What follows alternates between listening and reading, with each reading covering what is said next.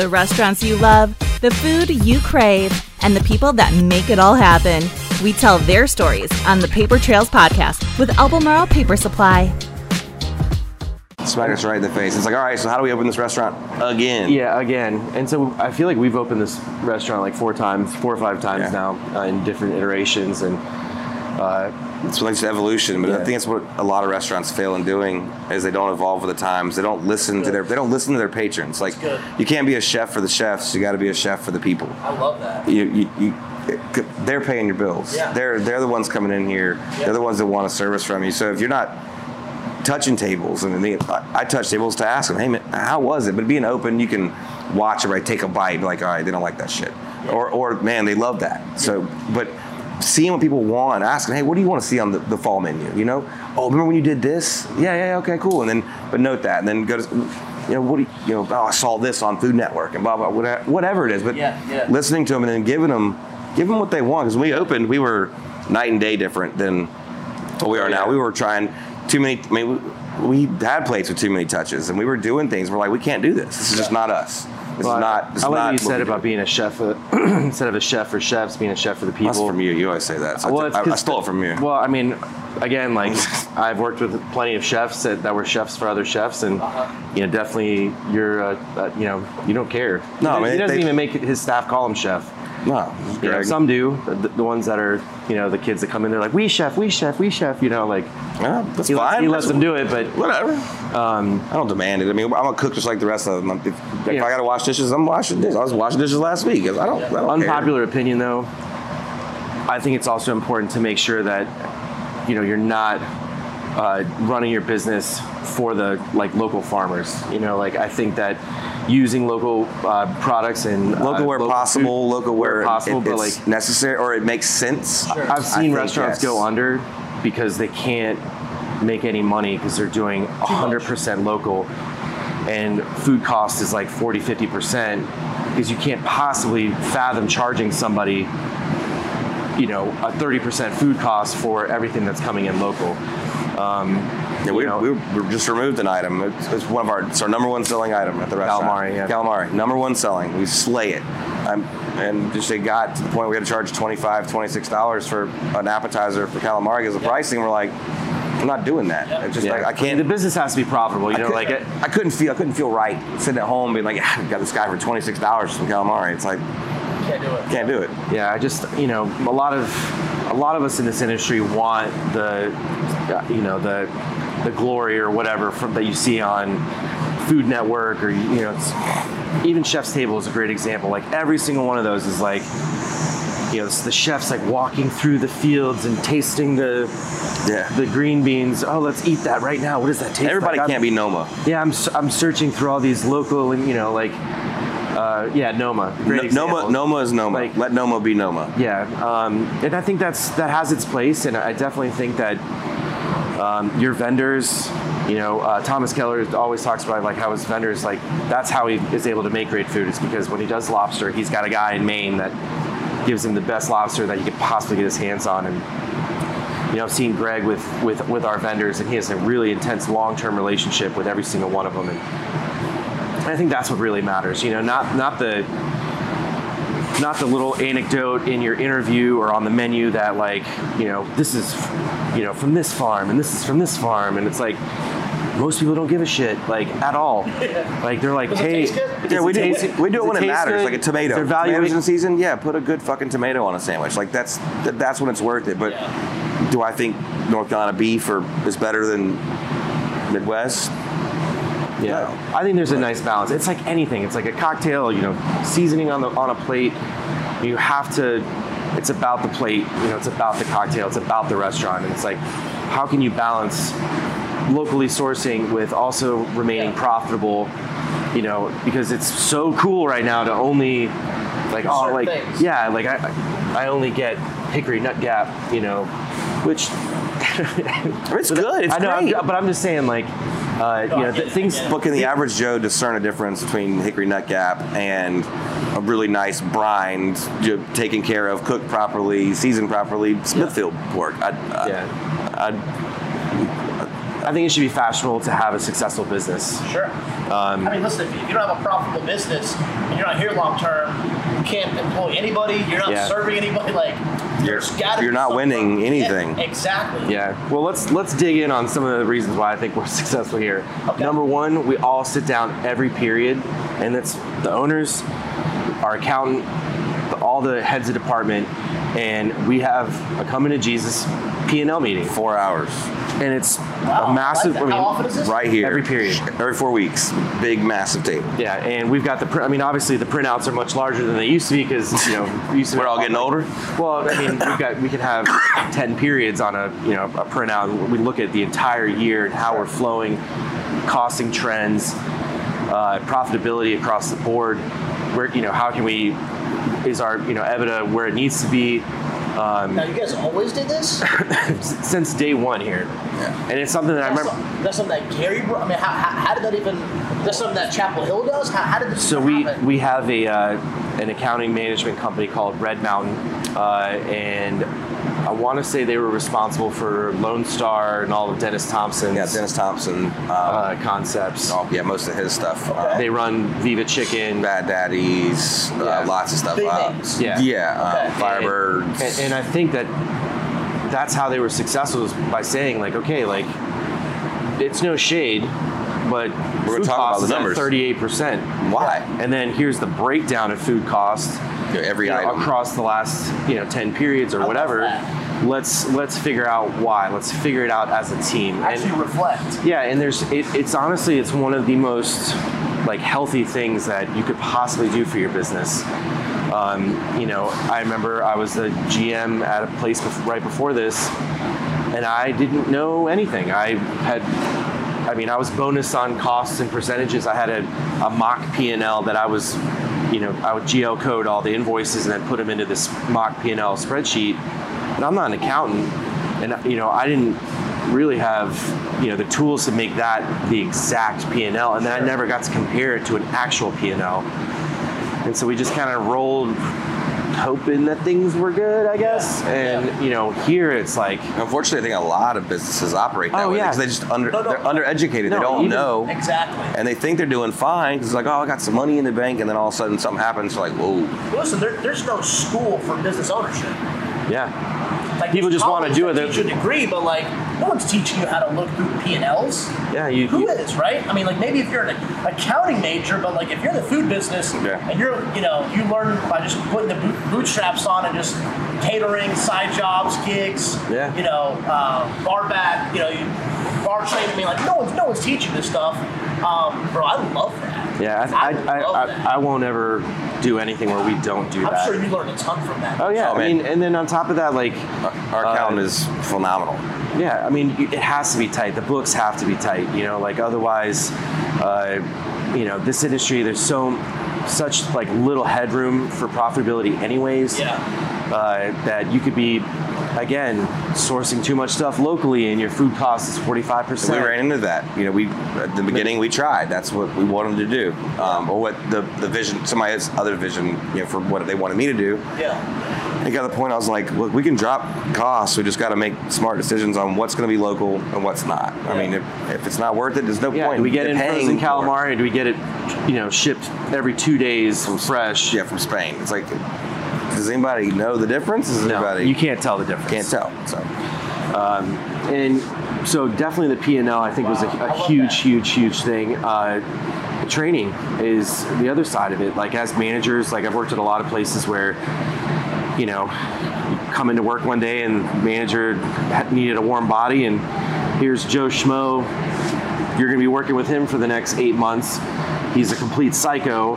You know, have fun. Yeah. You know, and the managers don't care. You know, Yeah. like for us here, like training and curating our staff is extremely, extremely important. I Um, love that. You know, we do something here that uh, I'm really, really proud of. Uh, so basically, uh, the way I explain it is, the managers we set up the interview, uh, and if the interview goes great, we set up the stage.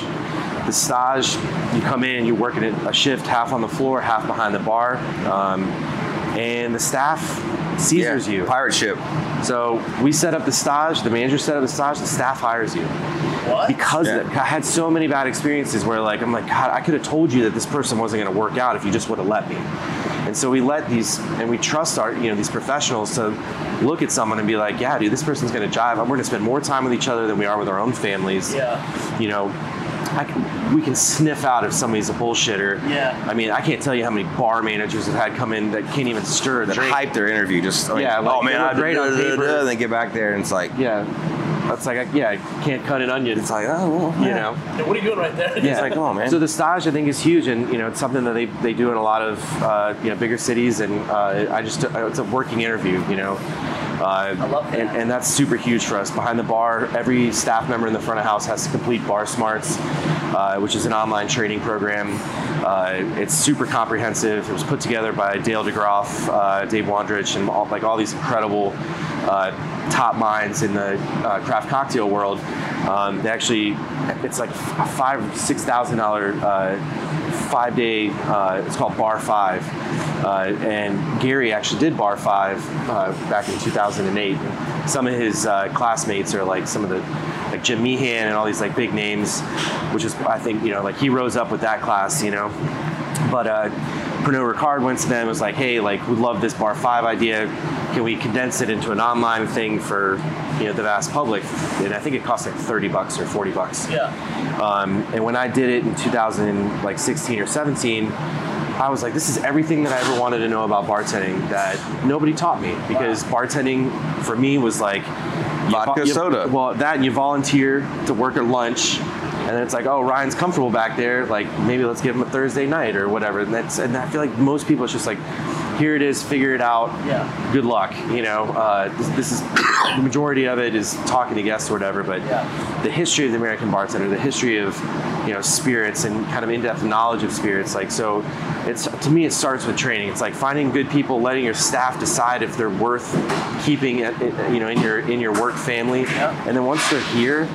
It, I feel like the management should take on a debt with their staff and repay it with education. We're, we, we're getting your time, sure. We're paying you. Uh, you're making tips. You're providing, you know, a, a safe place and a livelihood for people. But they need to be constantly educated. So I get my staff, entire front of house staff, every two weeks. I get them for two hours. We feed them. They clock in for training, and we have uh, you know in-depth presentations on you know various spirits. Uh, sometimes they'll do uh, tastings in front of everyone. Uh, you know, we'll bring in you know brand reps to come and talk about their brands. Obviously, we have a boatload on the back wall that is Yeah. uh, it's, you know it's kind of daunting. Um, but there's no way that we could possibly cram everything they need to know about this place into two weeks. Yeah. Um, and I just feel like one of the great powers that you know we have as managers is to say like, you know, I'll take you from from A, you know, all the way to Z. Yeah. Um, and if you don't want to be on this train, I'll find someone else. You know, and if you can say that and say like, you know what, I'm I will constantly be willing to train.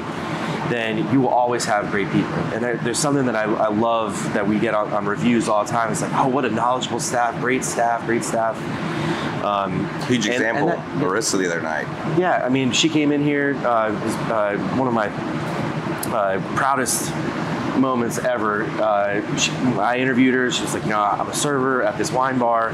I don't have any bartending experience, but you know, I'm a hard worker." And it's just like I could tell she just had that natural, excuse me, natural empathy. Yeah. Um, and you know, here we are. I don't know, a year and a half later.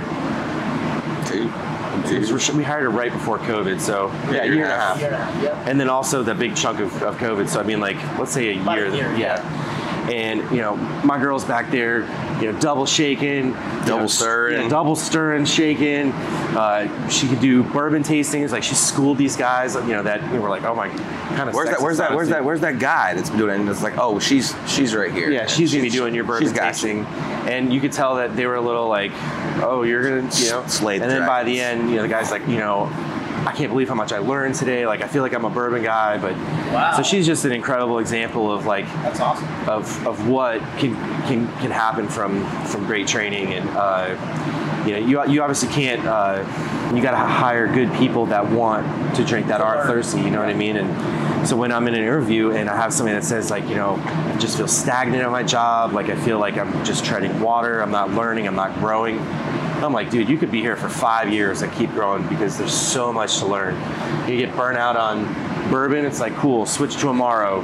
Get burnt out on Amaro, like we got tons of scotch. Like, I mean, every every major category, you know, after dinner fortified wine, like the wine program itself. So it's it's um, to me like again like your greatest power is your ability to train because you'll be able to protect your business. Like currently we don't own this business. Uh, but if you were an owner per se, if you could train yourself up to be able to train everyone underneath you, then you're you're, you're going to be great because you're no longer at In, the in anything. yeah you're not at the mercy of your management team. I worked. Uh, I'm not gonna you know throw anybody under the bus, but like I've had owners before that literally hire some managers and then they just disappear into the ether. You know what I mean? And it's like this guy sucks. Like he's he's keeping your business open, Yeah. but it's not thriving Barely. you know and uh, i think that uh, gary crunkleton uh, is really great about kind of inspiring all of us to, to thrive that's a, a term we use a lot around here it's not just succeed. not just you, you know yeah uh, succeeding or not even just like i forget the percentages but you know most most restaurants fail and then like 15 it's like it's like like 80% fail 20% survive 15 or 5% like thrive Yeah, he's like, we want to be that top 5% that actually thrive, you know? And not just here, but also in our personal lives. So uh, Gary talks about being top line driven. Uh, you know, we pay the front of house staff $5 an hour. Uh, this is what, twice what the minimum wage is for front of house employees. Uh, to me, the worst part about serving tables and bartending was always that IRS bill. You know, you get to the end of the year and you worked really hard, and you all of a sudden you owe, $4,000. yeah, you owe three weeks worth of income to the government. It's like, oh my gosh, it's like heartbreaking. So that five dollars an hour at 40 hours a week is almost six and a half thousand dollars. So our employees in the front of house usually get a refund. Uh, we do uh, health insurance for uh, for people in the front of house. We have mental health programs. Uh, it's just the constant training. Like we're really making sure that they're taken care of, and they feel like, why would I want to go anywhere else? Yeah. You know, like if somebody was to try and come and poach someone, they're like, wow, I have like managers that listen to me. I'm, you know, I'm heard. You know, we'll sit down, and, and it's not an easy thing to do, but we'll sit down with our entire staff during one of those trainings and be like, we're gonna go around the room. Everyone, give us one to two things that you're not proud of here. And as a manager and being the person in charge, that is a tough conversation, man. Yeah. I once did it by myself. I didn't have my my uh, my backup, my GM and my uh, my AGM with me, and I would highly suggest to have some backup with you, just to share the load because I felt like crap the rest of the day. But you know, I wrote everything down, sent it out in an email, and our promise to the staff is that we will fix every single one of those things within a week, and we do every time. And that really is something that allows us to continue to grow and excel um, because there is so much to to look at and manage as you know uh, as a restaurant. So having the boots on the ground, be like, hey man, I'm really not proud about how we store our liquor. And I'm like, okay, cool. I'll buy some new shelving. We'll get it. We'll get it right. And then after that, it's like, a I, I helped and contributed, not me, but the the employee that told me. Yeah. Um, and then every day they look at it and they're filled with pride because they helped solve this problem. They're publicly recognized for solving that problem, Yeah. you know. And then there's a respect transfer where like I helped them uh, not only achieve that, but uh, I took care of, I heard them, and I took care of this issue for them. Nice. And so, you know, every moment's a chance to gain or lose respect with your staff. And it, it being a great manager, I think, is less about delegation and telling people to do things and more about managing their expectations of you.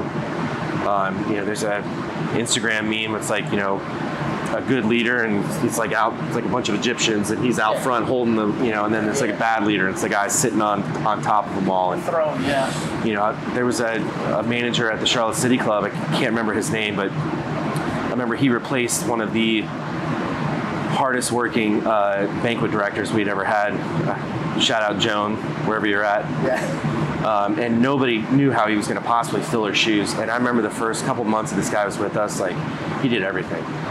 Won us over. I remember just being like, God, I respect the shit out of this guy. Like, he's in the trenches taking grenades with me. I'm just a back waiter, you know.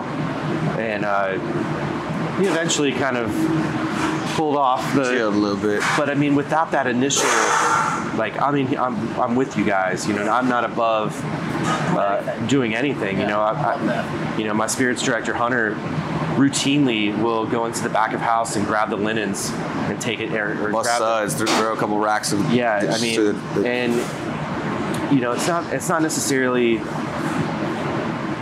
like you're being fake or whatever, but when you do things like that and you you do it in front of your staff and you you know, it's like William Wallace when he's like he's like, you know, flank them, you know, let let them see you leave. You have to let them see you doing these things that um, you know, might be beneath your Yeah, yeah. I get uh, it. your title or whatever. Yeah, I just think it's so important, especially with with newer staff members. You know, really over leveraging. you, always, you always need current credibility Yeah, with, Yeah. with everybody. So we'll talk about the cheesesteaks.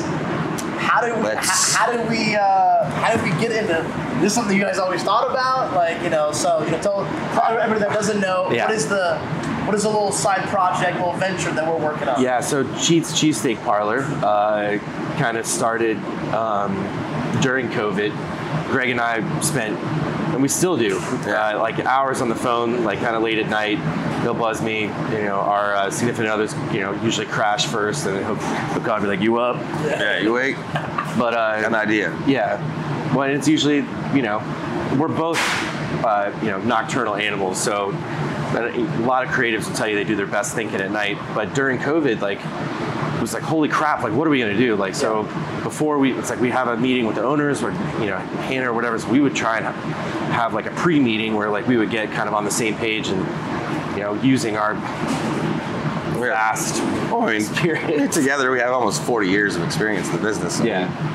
Um, and so we, we really, uh, you know, even though we opened the restaurant together, that really kind of brought us really close. We spent a lot of time talking on the phone, and Yeah.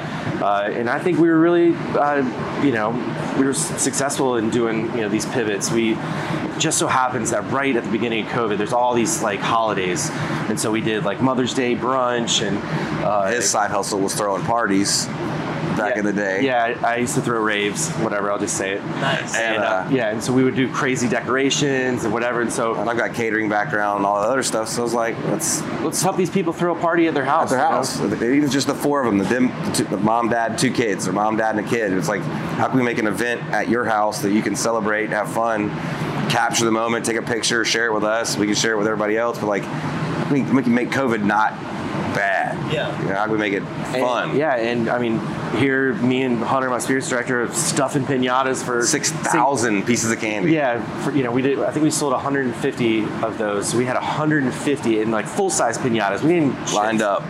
Yeah, all the Some way down. sombreros, Yeah, shot glasses, maracas. I mean, the whole night we created a, a whole Cinco party for, for your house. Like, and then we did that for literally everything up through June. Uh, So that was a side hustle to keep. for the Crunkleton, you're like, no, that was, just that was for yeah, that was for here, but that's but, that- but that's how we well, that's getting the cheats, and then Okay, okay, got it. so like what do we open? What what does Charlotte not have? You know, what is what's the next move for for the future? What is the future of the Yeah. food scene? For us, it was I drove by the chick. So I live over in Cotswold, so I'm driving by the Cotswold Chick Fil A every day, and I'm like, these motherfuckers are crushing it. Yeah, Like, they- line down the road. but but they've also figured they've pivoted their outside area like so that they can deal with all this volume. They closed the inside, which is probably great for them. They like threw up the shades and they're like, all right, cool. This is all storage now because Yeah. we're about to murder it. Yeah. And so I'm driving by, and I'm like, all right.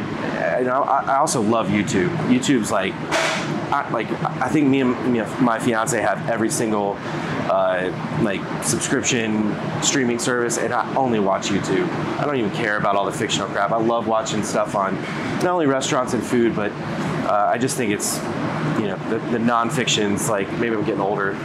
You know, next up is you know old war war documentaries. Uh, but yeah, so it, pretty much every one of the uh, restaurant bloggers that I follow was talking about how fast casual and fast food are just through the roof.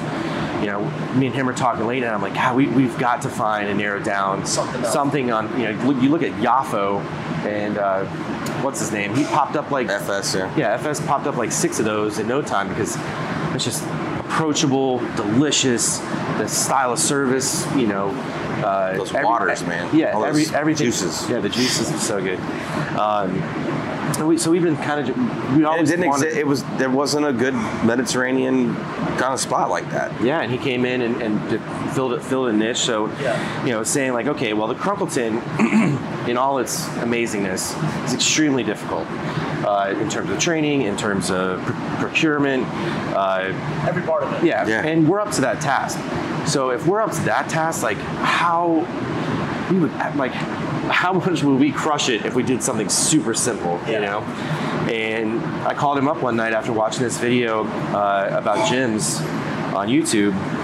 Uh, Jim's on South Street, and the owner's like, you know, we, we, we slice in house, and they even showed like the slice and stack, and I'm like, oh my god, like I don't think I've ever had a fresh meat uh, cheesesteak. I mean, in high school when I worked at delis.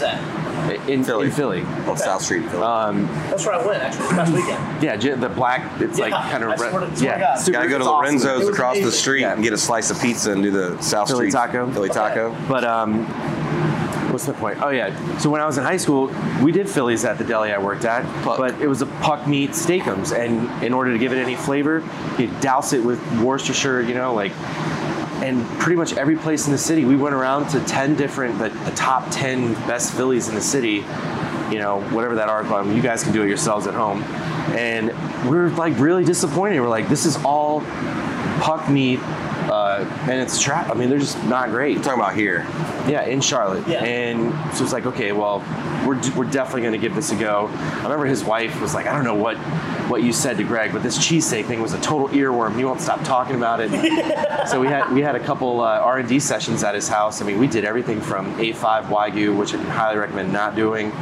Uh, even though it was delicious. Good. Stomachs were But, just worked. but but so so much fat. And you're just Yeah, like, oh my it was god, I want to rough. die. Um, but honestly, the A5 was a really great kind of learning tool because we realized that most people, when they think of cheesesteaks, they think of these gut bomb cheesesteaks. And so that's honestly why we use Top Round. It's a little bit leaner. yeah, we, tr- we tried Overcooked. ribeye, but I mean the shrinkage, you, you lose you know, 25, so 30 percent. and there's so much extra fat, right? So we already have enough fat from the cheese. Um, I want people to feel great after they finish the sandwich and, Yeah. and move on with their, their day and not be like, oh my god, I, I don't I don't Well, want that that. eat- yeah. I don't want to eat that because I'm gonna have I'm gonna pa- you know pass out afterwards. Uh huh. But but yeah, so, so we did some R and D sessions and uh, just realized that this is we were definitely on to, On to something, uh, especially with the whiz. You know, like you know, no offense. how I got it. Yeah, You know, yeah. up in up in Jim's. Oh, yeah. Yeah. them, I'm like, I'm like, you know, I was like, what cheese do you normally get? They're like whiz. You have Whiz. to get whiz. Yeah. yeah. So this Well- was my first time eating Philly cheesesteak in Philadelphia this past Yeah, weekend. yeah, no, uh, no shade to provolone people at all. Yeah. Um, but for us, because we, we we did we did mozzarella, provolone, American, white American, and Yeah, we, everything. Just to see. Right? We, so we had all these cheesesteaks, and we just kept coming back to the Whiz because it gets down into every nook and cranny. It's super melty. Yeah. It's already a little bit seasoned, a little bit Yeah. salty. Yeah. Uh, Keeps the sandwich molten hot. yeah, I mean, you, if, so on the flat tops we have, you know, a double boiler and it's rolling hot. So when it, when we whiz the sandwich, it's it's not like we have to add heat to melt the cheese. It's already rocking. Yeah. And so then you roll it up, and then you've got this molten whiz with the super hot uh, steak and onions, and then the, the bun's been steamed. I mean, it's just heaven. Nice. Um, and so we, we just kind of felt like, man, nobody's really highlighted Wiz. Nobody does a, a Wiz, uh, you know, a Wi- Wiz here in the, in the city. So let's, when we do the pop ups, let's focus on that. Let's educate Charlotte. Let's kind of make that our thing. okay. Um, and so myself, Greg, and Hannah, our general manager here, uh, sat down, put together, created the brand, uh, you know, put together a whole pro forma like the pro- this incredible pitch package. Uh, you know, I had a commercial real estate agent find us a building which is right down the street here. And we literally sat down with uh, the partners here and just kind of slid it across the table and presented and had our fingers crossed. It was the most terrifying day because it was kind of like, don't He fire us. Flipped it over. He was like, "I like it already." Yeah. he he was like, but I mean, like, who pitches, you know, like the ownership of the place they work at to be like, hey, like, by the way, I know I'm doing a great job in this current thing, but I also want to do this. "I want you, to finance me opening my own spot." Yeah, please don't fire us. Yeah, no, let's go. Um, but I, so the original actual location was in Southend uh, that that I was eyeing, and we are kind of it's just so popping over there. Like you know, the late night, we're like, man, we would crush it late night. Um, and I called him one night, and I was like, man, like well, we've been struggling with the brand. And I was like, man, these people over there, like, if you've ever been to South End during the day, like everybody's a runner, everyone's Everybody's hot, fit. yeah, like in, you know, good looking. I'm like, I'm about to go over there and try and sell them, you know, cheesy, like fatty cheesesteaks. And uh, I was like, what if we're just super honest about it? You know, let's just call the place Cheat Day. You know, this is where you go for your cheat Yeah. day. Gotcha. And and Greg's like, because he's, he's like the king of puns. He's like, yeah, dude, we'll sell Philly cheat steaks. And I just the cheat steak thing just stuck with me. Originally, it was gonna be cahoots. Yeah, because we were in cahoots. We were in cahoots. But of course, there's like a uh, a top 50 world's best bar over in England that's named Cahoots. But uh, but so the the brand ended up kind of coming out of just earnestly trying to say like, hey, like Yeah. you know, I know you count your calories and probably wake up at 5 a.m. to go for a run every day, but Yeah. on the day that you're willing to kind of you know break from that, you know, we got you. Come see us. Yeah, this is it's gonna be really delicious and I mean, it's popped off. You, guys have you guys do pop-ups Yeah. now. You know, you guys got a great following. I mean, people are, are definitely knowing who you guys are. Yeah, the, well, I, I can honestly attribute that to my fiance. We're at our very first pop up, and I give her my phone, and I'm like, listen, I have like two pictures on our Instagram. I need anything you can possibly get us. And All the pictures we have are from my house. Yes, which couldn't be Couldn't be We, better. we were were drinking while we were R and D. You know, like, anyways. Uh, so I give her the uh, my phone and she puts it on the slow mo, and Greg just being the, you know, class Doing his- clown, doing his thing. You know, he, and he like gets in there and does this like slow mo whiz, and we were like, that's it. You know, the slow mo uh, Cheese pour. cheese pour has been humongous uh, selling because you're just watching, you're just like, oh my god, that looks so good, and it is. It delivers. Like, Yeah. you know, i- if the Instagram was great and uh, all the pictures are real sexy and whatever, and then you got the sandwich and it wasn't any good, like we wouldn't have been able to go from zero to ten thousand almost followers Yeah. uh, in less than a year. Um, and that's largely attributed to Greg. Like, uh, Love that. you know, and our market, our marketing team. yeah, I mean, I mean the, the, the pictures. I mean, it, it, they help out a lot. I mean, and I, I think that the one thing that sets us apart from like a Philly cheesesteak is the mill. Like we don't do the super thin, um, chopped up to Yeah. you know, beat the shit meat. Yeah. and, and it's great. I'm not saying it's bad, but Yeah. ours is you know, much thicker. Um, Three mil. Three mil. So we're we're the Philly Philly norm is like 1.3 mil. We're doing three mil. Um, working to get a, a, a company to slice us two mil or 2.2 mil.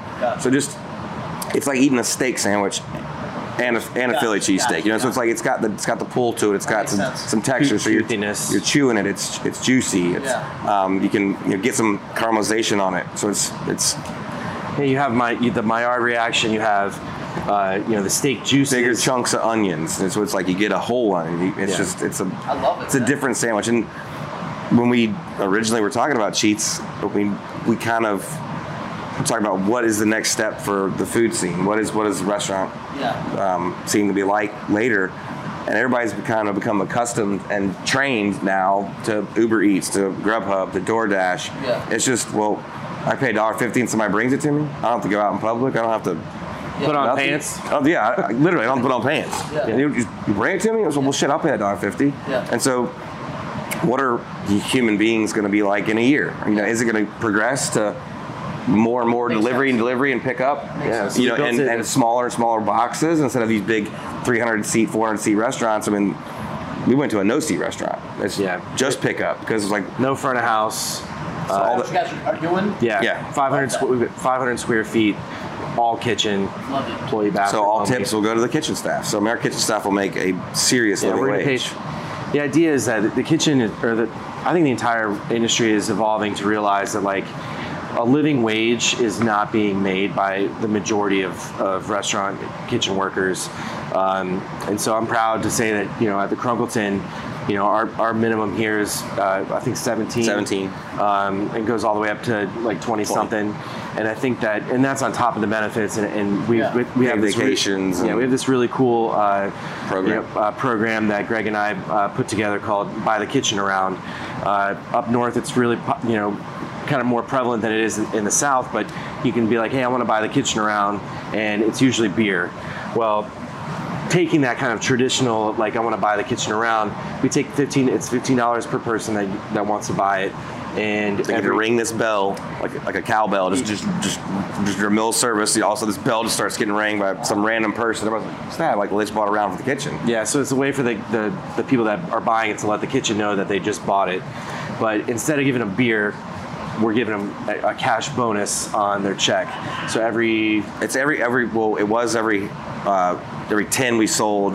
You, get a $150 bonus. bonus on their paycheck. So, so now, now every five and every dollars. 500 so when they get the check and, and we we launched this program yesterday but within the last between the last pay period we had a, we'd already accumulated enough to pay the first guy their $500 bonus Nice. Yeah. so like one of our guys will get just a $500 check on top of his check and be like hey man thank you for doing your job which equates i mean i mean a couple dollars an hour so if you're making 17 that's like now you're making $22 an hour for this Yeah, pay period that. Yeah, I mean, people are doing like the tip the kitchen thing, and uh, I think that's great. I think that uh, you know anything that can drive more uh, money into the pocket of kitchen workers to have a sustainable life, and uh, you know, I think is extremely important. This on is, your mental stability, Yeah. about the way you feel and think about yourself. I mean, Yeah. you know, a lot of the guys, are, a lot of the guys are like, I'm just a, just a fucking line cook, man. You know, they, they, they know how they treat us. We're just the, the guys back here that grunt through it and take the And that's beatings. not- and- that's not what we want. But that's What not I- what we want. We want you to be, like to thrive and understand like you're you're cared about, you're respected, you're appreciated. I mean, Yeah. without you, we wouldn't be here. And now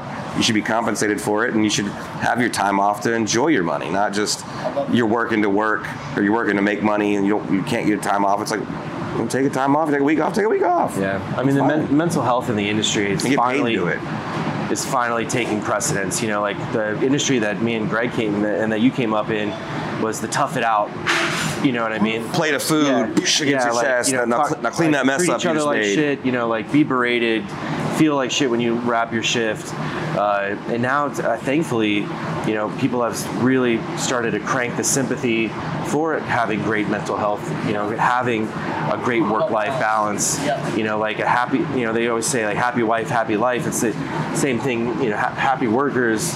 Happy guests, happy owners, and that's you know Gary's top line. Yeah, the whole mentality recycling. I love that. you know, and if, without uh, you know, without that balance, I think that uh, you know that's what kind of leads some restaurants to kind of break the levee and kind of fold. Um, you know, like you can't treat people like crap anymore. Uh, you know, we don't put up with uh, any type of sexual disrespectful or uh, Yeah. sexual harassment and stuff like that. And you know, you want to have a safe work environment for people. But I love that. but yeah, Boys, this was awesome. Thank Yeah. you, brother. Awesome. Man, I mean, we, I feel like we could literally chat for like Oh, we could. hours. remember I told you on the phone. I was like, I was like, my man's a talker, dude. You want to talk? Yeah, we'll Uh, I, uh, I loved it. You know, appreciate you guys, Greg, Ryan. Thanks for coming and chatting with us. And uh, if you guys have not eaten the cheats cheesesteaks, which I need to stop by. You and, need uh, to. Come on Monday, we got you. for sure. And then uh, obviously the Crunkleton man, absolutely phenomenal restaurant location, uh, bar. I mean, I'm I'm very impressed. I mean, it, sound, it sounds like there's reasons why it's become successful. There's reasons why you guys have been here for years. You know, staff training, knowing the numbers, the details. This isn't just a afterthought. Everything is thought about Yeah. in this business, and so uh, I got a lot from this, to be honest with you. So appreciate you. you guys so much. Uh, thanks for, for checking us out. Yeah, thank And, you uh, guys. we'll see you guys in the next episode.